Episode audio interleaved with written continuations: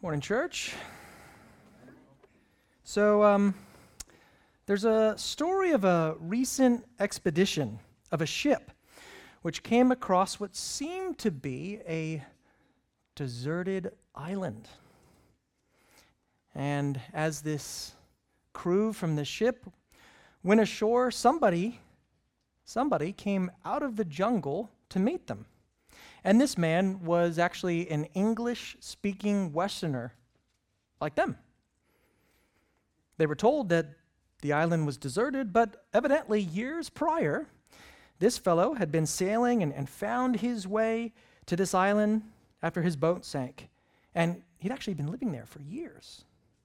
Well, no doubt the, the crew was astonished by this.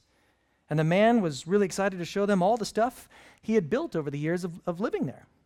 So the first spot he took them to was his house, and he said, Look, uh, this is the house that I built. And there was a beautiful fence and a garden around it. And as the crew looked around, they noticed other buildings.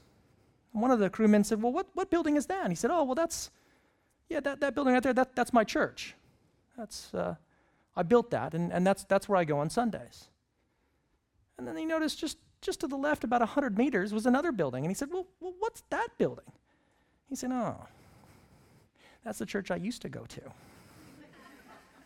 you know, sadly, um, this appears to be the attitude of some Christians today. They're cool with Jesus, just not the church thing. Some even go so far as to say that church isn't necessary. I don't need church, they'll say. I'm fine just as long as I've got my Bible, a couple Christian friends to connect with. But when it comes to church, eh, I don't need some man made institution to help me, thanks. Others may not be as hostile to church. They're, they're happy to go insofar as, well, they like the music, of course. They like the way it makes them feel. They like the programs. They like the coffee. They might like the preaching. But hold on. Jesus founded the church. He purchased it with his own blood. He actually identifies himself with the church, saying it is the body of Christ. It is his church. It is his body. He loves the church and cherishes the church. So, what is the church then? How do you recognize a true church? I mean, there's stacks of buildings here on the Central Coast that have the tag name, tag name to them church, right? Are they real? Are they authentic?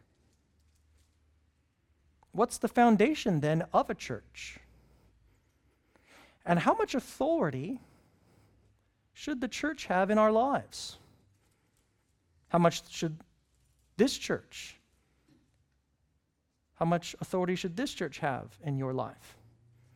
Those are the some those are some of the questions I want us to actually explore this morning. I want to think as we look at Matthew's gospel here again. I want us to think about the foundation of the church, the endurance of the church, and lastly, the authority of the church. So, first, in verse 18, um, we will observe the church's foundation. Then we'll see the church's endurance. And finally, its God given authority. The foundation of the church, the endurance of the church, the authority of the church. That's where we're headed. Let's pray. Gracious God, we come again as needy sinners who are distracted with a thousand things. And so, Lord, set our minds on your word, enlighten our hearts. We pray this for Jesus' sake and his glory. Amen. So let's jump back into Matthew 16 again. That's where we picked up last week. Um, it's interesting. Jesus enters this area called Caesarea Philippi. Um, I've actually been there. There's a couple pictures. That, that's not a picture, um, but that's what would have looked like. Um, yep. And that's what it looks like now, which is kind of cool. Um, yeah, so it's, it's a place that was filled with paganism. It's a place that uh, everywhere the disciples would have looked, there was idolatry going on, which it's fitting, right, for Jesus, because of that, him to say, Oh, well, you notice people worshiping the God of this and the God of that. Well, who do you who do people say that I am? Right? You have your ear to the ground. What's what's the consensus? What's what's the uh, what are people saying about me? Let's pick up here in chapter 16, verse 13. And when Jesus came into the district of Caesarea Philippi, there it was, he asked his disciples, Who do people say the Son of Man is? And they said, uh, Some say John the Baptist, others say Elijah, another Jeremiah one of the prophets. Now, those are all good, positive people. But did you notice Messiah is not in that list? And that's why he says, Who do you say that I am? Who do you say that I am? Simon Peter replied, You are the Christ. Or depending on your translation there, it might say, You are the Messiah, the Son of the living God. And Jesus says, Wow, good on you, Peter. Man, you're a smart bloke. Boy, you, you, you puzzled that out. You, I knew picking you was the right choice because you sure are a, a, a, real witty, sharp sort of bloke. No, that doesn't, this declaration didn't come from Peter himself, did it? See the next verse? It didn't come from your own natural mental processing, Peter, but the supernatural work of God. You see that? And Jesus answered him, Blessed are you, Simon Barjona, for flesh and blood has not revealed this to you, but my Father who is in heaven. So Peter declares, You are the Christ, the Messiah, the Son of the living God. And it's fascinating that Jesus doesn't stop at this point, does he? He, he, he says, you know, flesh and blood didn't reveal this to you, but he doesn't say, flesh and blood didn't reveal this to you. And he goes, yeah, that's right. I was wondering where that, you know. And he says, okay, now that, now that everybody knows that, all, okay, all my inner circle here, now that everybody knows that, y- y'all good? You good? And he would have said, y'all, right? He, he said, so is, every, is everybody good here? Yeah, yeah, great, great. No, no, no. Jesus wants his people understand the truth of who he is and his plan for how they're to conduct themselves, his in his church, you see. It's a lot of play on words here, though. I want you to see it. In essence, Jesus is saying in verse 18, I tell you, you are rock, and on this rock I will build my church. Look at verse 18. And I tell you, you are Peter, and on this rock I will build my church, and the gates of hell shall not prevail against it. I know this is not going to, this is probably not going to shock anyone here, but I'm not a builder. I know. You see these hands? Not builder hands. Look at Dan's hands, too. We don't have builder hands. Okay? I'm not a builder, but I, I know enough, just talking with my fellow builder friends, that when you lay a slab, it's, it's like critical, right? Like if the foundation is off, you're going to have just a world of problems. Uh, now, I'm, I, may not, I may not be a builder, but I do know that this particular passage is, in fact, extremely debated. Let me ask you this who or what is identified as the rock? And I don't mean, I don't mean the actor. Okay, in verse 18, who or what is identified as the rock? Now, I'll give you some options, and then you get to take a vote. Okay? Here we go. So, is the foundation rock Peter himself? Here we go. Here's the options. That's option one. Is it Peter's faith, as in his confession of who Jesus is? Is it the 12 apostles? Is it Jesus? Now, so there's your four options. There's, there's more that people have proposed, but let's start with the first one. Given the grammatical structure, the way it's written, and the play on words, some claim the most natural way to interpret this verse is to say that Peter himself is the rock. Others object, and they'll say, no, no, no, no, no, no, no. It's not literally Peter. Rather, it's the declaration Peter makes about Jesus. Remember, he just said, You are the Christ. Still, other people point to passages like Ephesians 2:20. Fair enough, which say the church is built upon the foundation of the apostles and the prophets. Finally, we have people throughout church history who say, nah, the rock has to be Jesus. Even that hymn, some of you would have sung this hymn in this church at some point, I'm assuming. Um, uh, what is it? How someone help me? No, no, no. That's a good one though. Da-na-na-na, is Jesus Christ our Lord? Our surest foundation. Come on, don't you know hymns? Jesus Christ our Lord. Thank you. That's coming from this. Yeah, what is it? Ah, that, that, yeah, I know. So, how does it start off, Joy? Thank you. This church's one foundation is Jesus Christ our Lord. Come on, you guys get familiar with some real songs. Well, I have to sing that next week. Yeah, yeah, yeah. Well, if you would like to come up here, Rob, and sing it, you can. So, so I um, here's the deal. I suppose when you look at that list, Reinark, if you can throw it back up, I suppose there's truth really in all of those to an extent. I mean, the New Testament certainly uses all the metaphors mentioned, but let me ask you this if you had to boil it down specifically to this exact passage in Matthew 16, I'm curious what you think. Who votes? Who votes for option A? Or one, I should say, that it's Peter? Show of hands. Dan, well done. Yeah, shh, shh, shh. Could it be? Could it be the reason that you're not voting for Peter? I'm actually going to make the argument I think it is Peter, but not Peter alone. But could it be that you have a Protestant idea that says, well, if it's Peter, therefore there must be a succession of popes after Peter, if you're familiar with what the Roman Catholic Church teaches. And therefore it can't be Peter. Maybe, maybe, so you have a presupposition, you go into the text. All right, challenge number one. Who says, um, I think this is probably going to be the second one, who says it's Peter's confession? Okay, okay, good. Who says it's the 12 apostles? Yeah, good, say that. Yeah, okay. Who says it's Jesus? Yeah, yeah, yeah, okay. Now, I, I, I forced you into like one, but I, I admit that, but I think it's options A or one and two. In other words, Jesus builds his church on both Peter and Peter's confession. Now, before you accuse me of being a priest and run out of here and all these things, allow me to explain why I think that. Okay, the first one, I think it is because the plain sense of the text seems to point towards Peter. That is, Peter himself, in his historical role, is the foundational rock. Did he not just receive the personal name rock? And then Jesus declares, On this rock I'll build my church?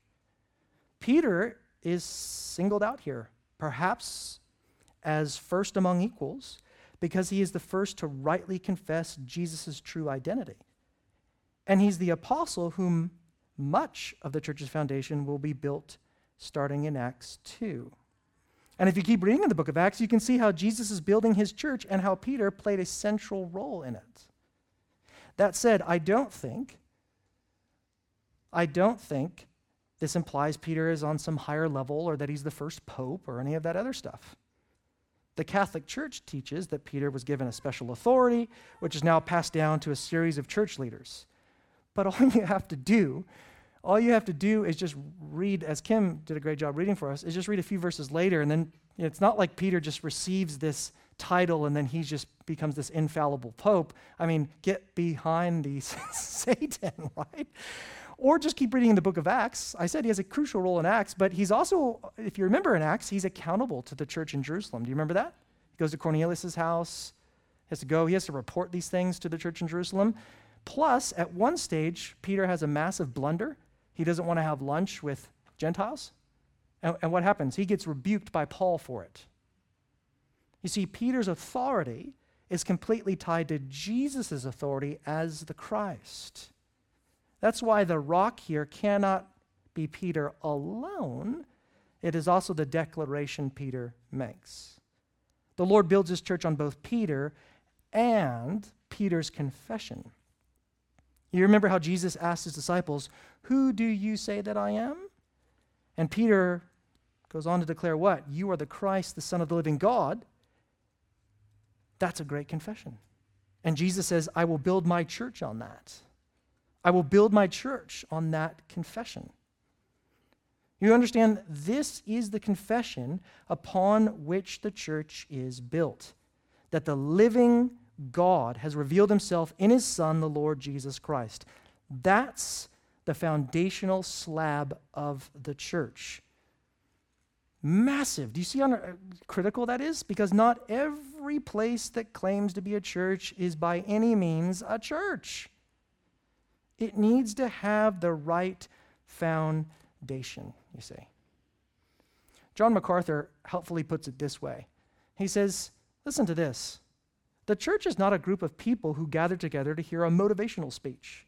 Uh, the church is not a group of people who are seeking, seeking help for their addictions. The church is not a collection of folks who want to feel spiritual. It is not an assembly of those who want to somehow mindlessly go through religious ritual thinking and somehow this does them good. It is, it is an assembly of people who from the heart have made a great confession. And that great confession is that there's a living God who has manifested himself in his Son, the Lord Jesus Christ, who is himself the Holy One of God and the only one who through whom we can have eternal life. It's a great quote. Friends, that is the very foundation of the church. But what about the endurance of the church? What about the endurance of the church? Well, that's given in the same verse here in Matthew 16. Verse 18. Jesus says, And I tell you, you are Peter, and on this rock I will build. Notice the language here Jesus uses. It's very personal. Notice my church. It's his. He will build it. You see that? I will my church. And notice, and because Jesus is the chief architect, nothing or no one can destroy it. And the gates of hell shall not prevail against it. Now, depending on your Bible translation, there, you, you might have the gates of hell or you might have the gates of Hades. In the first century, Hades was thought of not simply as a place for dead people, but more of an underworld populated with the ungodly and demonic forces. Jesus refers to this dreadful spot and then uses a word here that's very interesting. It's a defensive word. It has a particular connotation in the Old Testament. It's the word prevail. You see that? Prevail. Uh, you might remember when Jesus was facing his trial. When the Lord is on trial, there's a big crowd, but there's sort of two groups or, or two sections, if you like, in the crowd. There were some who were shouting, Release him, release him. And there were others yelling out, Crucify him, crucify him. Luke tells us in his gospel that this second group prevailed. Hear that? Prevailed. It appears that this word prevail is, is set within the context of hostility. So, so do you see what Jesus is promising here? Even the full fury of demonic powers cannot put an end to my church. Nothing will have the strength or capability to defeat it. The church of Jesus Christ will endure to the end. What a passage. Amazing. Some take this uh, as an offensive, like as in like gates were used as sort of an offense rather than a defense. Yeah, fair enough. Um, although I love the way that J.C. Ryle puts it. He takes it more as the defensive interpretation here, meaning that whatever onslaught the world throws at the church, it'll never snuff it out. Listen to this quote by J.C. Ryle. He says, Nothing can altogether overthrow and destroy the church. Its members may be persecuted, oppressed, imprisoned, beaten, beheaded, burned, but the true church is never altogether extinguished. It rises again from its afflictions. It lives on through fire and water. When crushed in one land, it springs up in another. The Pharaohs, the Herods, the Neros have labored in vain to put down this church. They slay their thousands. and then pass away and go into their own place. The true church outlives them all and sees them buried, each in his turn. What a passage. The church will endure until the end, my friends, of the Lord Jesus. It is interesting here, though. I do want to say this. As encouraging as that is, I do think in this passage, here in Matthew 16, it's referring to what's called the universal church. I don't think that every local church can cling to this as a promise. I really, I think that would be a misuse of this text. So, in other words, will Wyoming Church of Christ continue to exist? In God's grace, yes. And I would argue, insofar as that we have a sure and steady foundation, there are stacks of churches, and this always happens if you study church history, by the way, which you can go to the equipped class and do so at 8:30 in the morning every Sunday. But often when you see churches that go off the rails theologically, in their attempt to kind of be relevant to the culture, almost always give it a decade or two or three, and you see about eight people in that building falling apart. They're usually elderly people, nothing wrong with that. But where are all the people gone? Because why? Well, they've, they've, they've taken this book, you see, and they said, ah, well, you know, we don't really believe it. And all things like, you know, uh, ethical things like sexuality or, or whatever it might be. Ah, see, we're going to twist it. We're going to rip that page out. And what happens? They're, they're le- they're, there's a whole denomination, I won't name it, but here in Australia, that they're a sinking ship. They're a sinking ship because they, they've, they've chucked this out. And in an attempt to be relevant, and guess what? No one's, no one's, no one's going to think you're cool when you've got no authority at the end of the day, you see? No one's going to follow you because you've got no Christ. You've, you've got a toothless Messiah, really. And, and so you, have ripped, a, you shredded the atonement, you shredded the authority of the Bible, you shredded the ideas of sexuality, and, and what are you left with? Ten people or, or less in a dying church in a like a dilapidated building. That's my rant for the morning. But that has happened again and again. And, and it will continue to happen.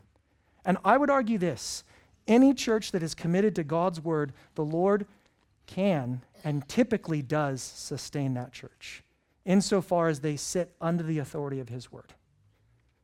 That's it.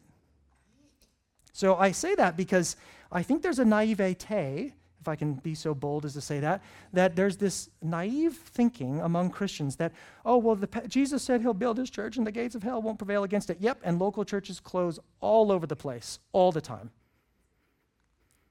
What we have, friends, the hope of this church is that we are going to be a people who are committed to Christ, who sit under his word and trust him that he is sovereign to carry this church or to close it. You see? And I'm encouraged because I trust in a good, sovereign God. And I want to be a part of a church that sits under the authority of God's word. How about you? Yeah. If you don't, there's plenty of churches I can point you to that don't. I'm serious. So, the foundation of the church, the endurance of the church. Lastly, the authority of the church. The authority of the church. What do you mean, authority of the church? I'm a free individual. This is a democracy. Okay. Let's go to where am I getting this from? Let's go to chapter 16, verse 19. I will give you the keys of the kingdom of heaven. And whatever you bind on earth shall be bound in heaven, and whatever you loose on earth shall be loosed in heaven. Honestly, guys, I could spend all morning with you giving you the various interpretations of how this, is, how this has been read and interpreted. It would blow your mind. I could spend an hour from the oversimplified to the bizarre that's out there. What exactly are these keys that Jesus is talking about? what's the object that is bound and loosed, right? This is peculiar language. But let's try to stick with the metaphors. I think the passage is about entering the church and maintaining the church. Entering and maintaining. What do I mean by entering? People enter God's kingdom through the gospel. And the church is given authority to proclaim that message of the gospel. When any local church proclaims the gospel, it is done under Jesus' authority. That is his authority to save and to judge sinners. Meaning, we can say to anyone in the world, if you turn from your sin and trust in Jesus as Savior and Lord, you will be set free from sin forever and condemnation. That is a guarantee based on the authority of Christ in His Word. At the same time, we can also say if you don't turn from your sin and trust in Jesus, you are bound to your sin, and its payment for all eternity is hell. You see, authority has been entrusted to us as a church to proclaim the message. We speak with the authority of Christ. Now, let's keep sticking with these metaphors here. So he says, we're given the keys. It's really interesting there if you're looking at it. You're given the keys. This is probably where people get that little caricature of Peter at the pearly gates, right? Because he's, you know, he's, he's talking initially to Peter there. Um, but what does a key do? It, it, it, well, it does something, right? What are keys used for? It's they open a door, right? And, or they can lock a door that allows or permits people from entering. The keys of the kingdom have been entrusted to us to proclaim the message, to open the door for salvation. Incredible. Uh, do you understand? When you, even in a postmodern, pluralistic age like we live in, when you share the gospel with someone, you're not standing on your own two feet. You're not standing on your own authority to do so. It's Christ and his authority.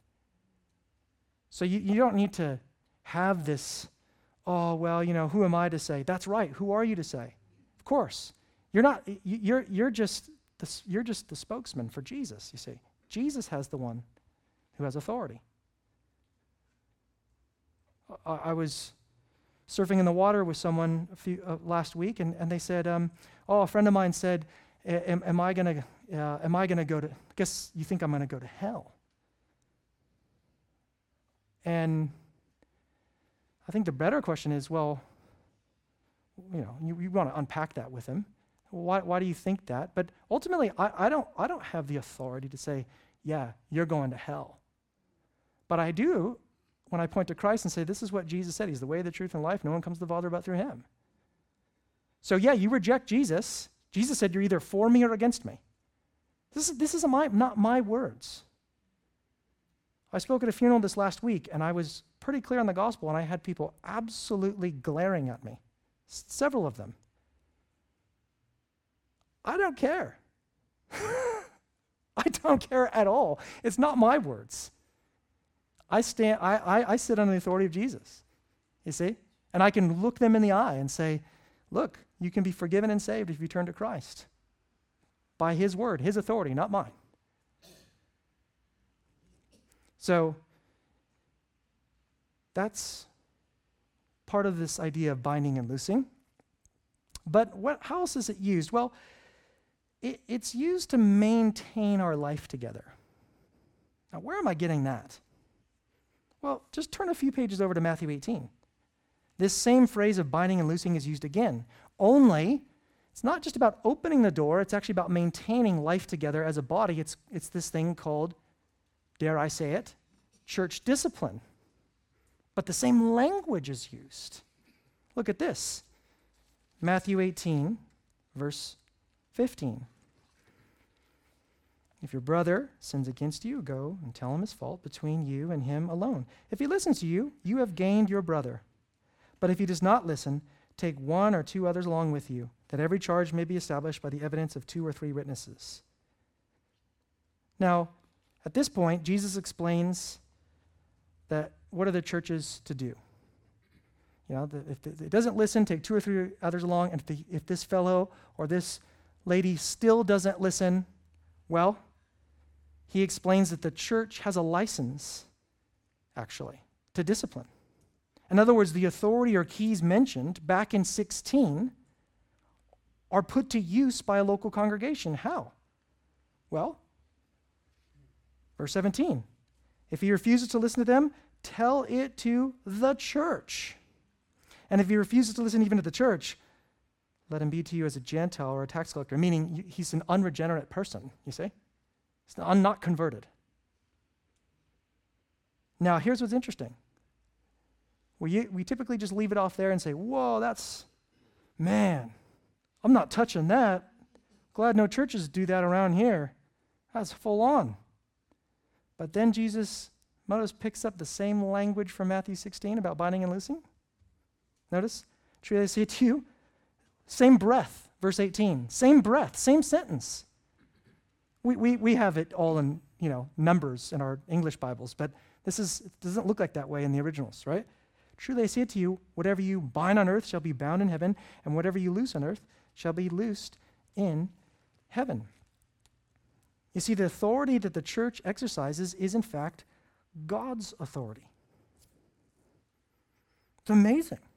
In other words, and this is why this is massive, this is why church discipline is so, so, so important, is because we have a propensity as sinners to be self deceived. We have a propensity to think so highly of ourselves. And I've, I've used this illustration before. It's like when you go to a cafe, you know, and, and if you get a scone with some whipped cream and you've got some here, and someone goes, hey, you got some on your face, right? Sin can be like that. We can be so deceived in thinking that we don't, we don't see it. And the church, in love, for the restoration of a brother or sister, comes around and says, You've got sin in your life. You need to change. But here's the deal heaven's already made that declaration on them. Whatever you bind on earth, it's already happened in heaven. You see? So, I don't know about you, but I want to be pretty consistent with what God has already decided on that individual. Does that make sense?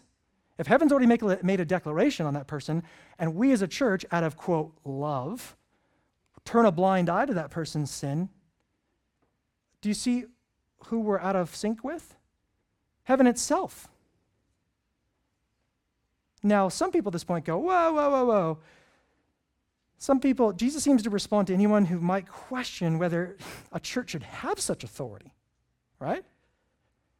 And so he matches their decision that they've come to, this local church, with heaven itself. And look at it again.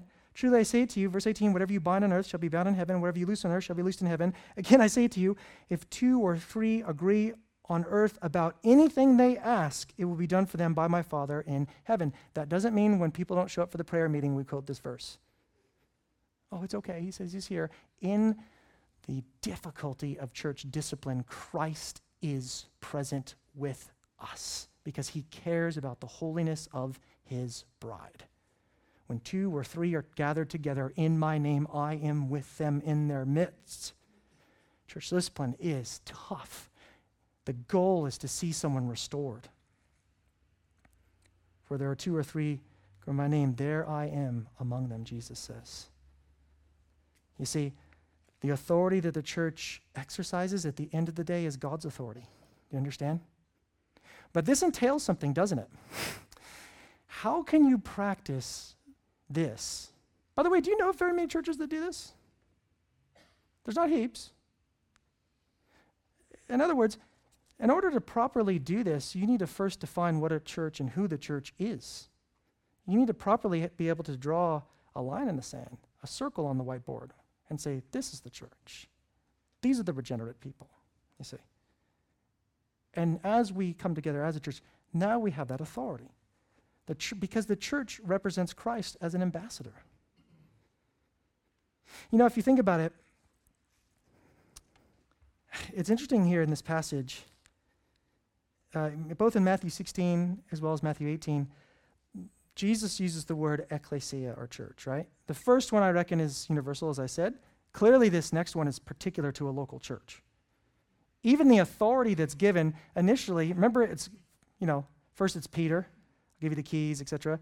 But then you see it in 18. Where does the authority go? It doesn't just stay with the apostles, it doesn't stay embedded in some pope who wears the fisherman's shoes or, or whatever it might be, right? No, it's passed on. Who has the authority? The local church. Amazing. Now, there's a whole lot to think about here. Massive. You see, I don't know about you, but I want to be a part of a church that has a sure and steady foundation. I want to be a, a church that I'm seeing, because of our commitment to Christ, is enduring. But there's a whole lot of questions here about what it means for the church to have authority and what that looks like. And if heaven's already made its decision and heaven's already done, I want to be in sync with that. How about you? That doesn't mean that these things are easy, friends. And I'm thrilled in God's providence, by the way. As you know, we've been talking about membership, which I think is so, so airtight. It's so clear in so many passages, this being one of them. Is I'm thrilled that we're moving in this direction where we can have clarity on who the regenerate church here is and be able to live these things out together. I mean, Jesus is so, uh, you know, I was thinking about this. We have passages from Paul about the qualifications of elders and deacons, and we have things in the epistles, but when it comes to like Jesus and what he speaks about the church, think about this. This is kind of all we've got from the lips of Jesus. Think about that. Yes, I know that the New Testament's inspired and the epistles and all that stuff, but if Jesus were to return right now, how are you going on, on this bit? I want to be faithful, don't you? And we can be, and we're moving in that direction, and I'm, I'm, I'm absolutely thrilled about it. And we can trust the Lord as we move in that direction that it, it's His authority, it's His church. Jesus is the senior pastor here, He's the chief shepherd. And so I'm, I'm, I'm excited, guys. I, have been just having lots of great questions. Some of you still have questions, and that's fantastic. I would here's a book that if you I'll leave it up here. I've con- I continue to pass out books, but this is called The Rule of Love: How the Local Church. Some of you've read this. How the local church should reflect God's love and listen authority. Massively important. But I'd encourage you as you process these things, ask yourself: Are you coming to conclusions based on Scripture, or is it the way that you feel? You see? Or is it, I don't like this. Well, why not? Just don't like the way it feels. Well, what does Jesus say? What does the Bible say? Remember, that's, what, that's the kind of church we want to be that sits under the scriptures. Amen? I'm, I'm, I'm thrilled out of my socks. This is not going to stay up, is it? There we go. It'll fall when I pray and distract everybody here. It's up here if you, it, it's up here if you want it. So, um, look, love to continue to chat about these. A lot of man, there could have been, there's so much more that can be said about this. But when we get into Matthew 18, we'll, we'll, we'll unpack it more and more. Um, how about we pray? Lord, we um, again thank you for the truth of your word. And whew, there is a lot there that's, it's sure not easy to swallow, but yet, Lord, you've laid it out. And we pray that we be a church that sits under the authority of your word, that we wouldn't base our decisions on, on how we feel, but Lord, be faithful to what you've laid out for us in your, in your word. We pray that we continue to be a church that, that does that, that submits to the truth of your word. And Lord, we, we ask now that as we reflect upon your body that was broken, your blood that was shed, Lord, we know that we don't want to do this in a way that's lighthearted or jovial, but in a way that it, it has gravity to it. So we pray that you would cause our hearts and our minds to examine ourselves, to focus on the Lord Jesus and the work that he has done for us. And it's in his name we pray.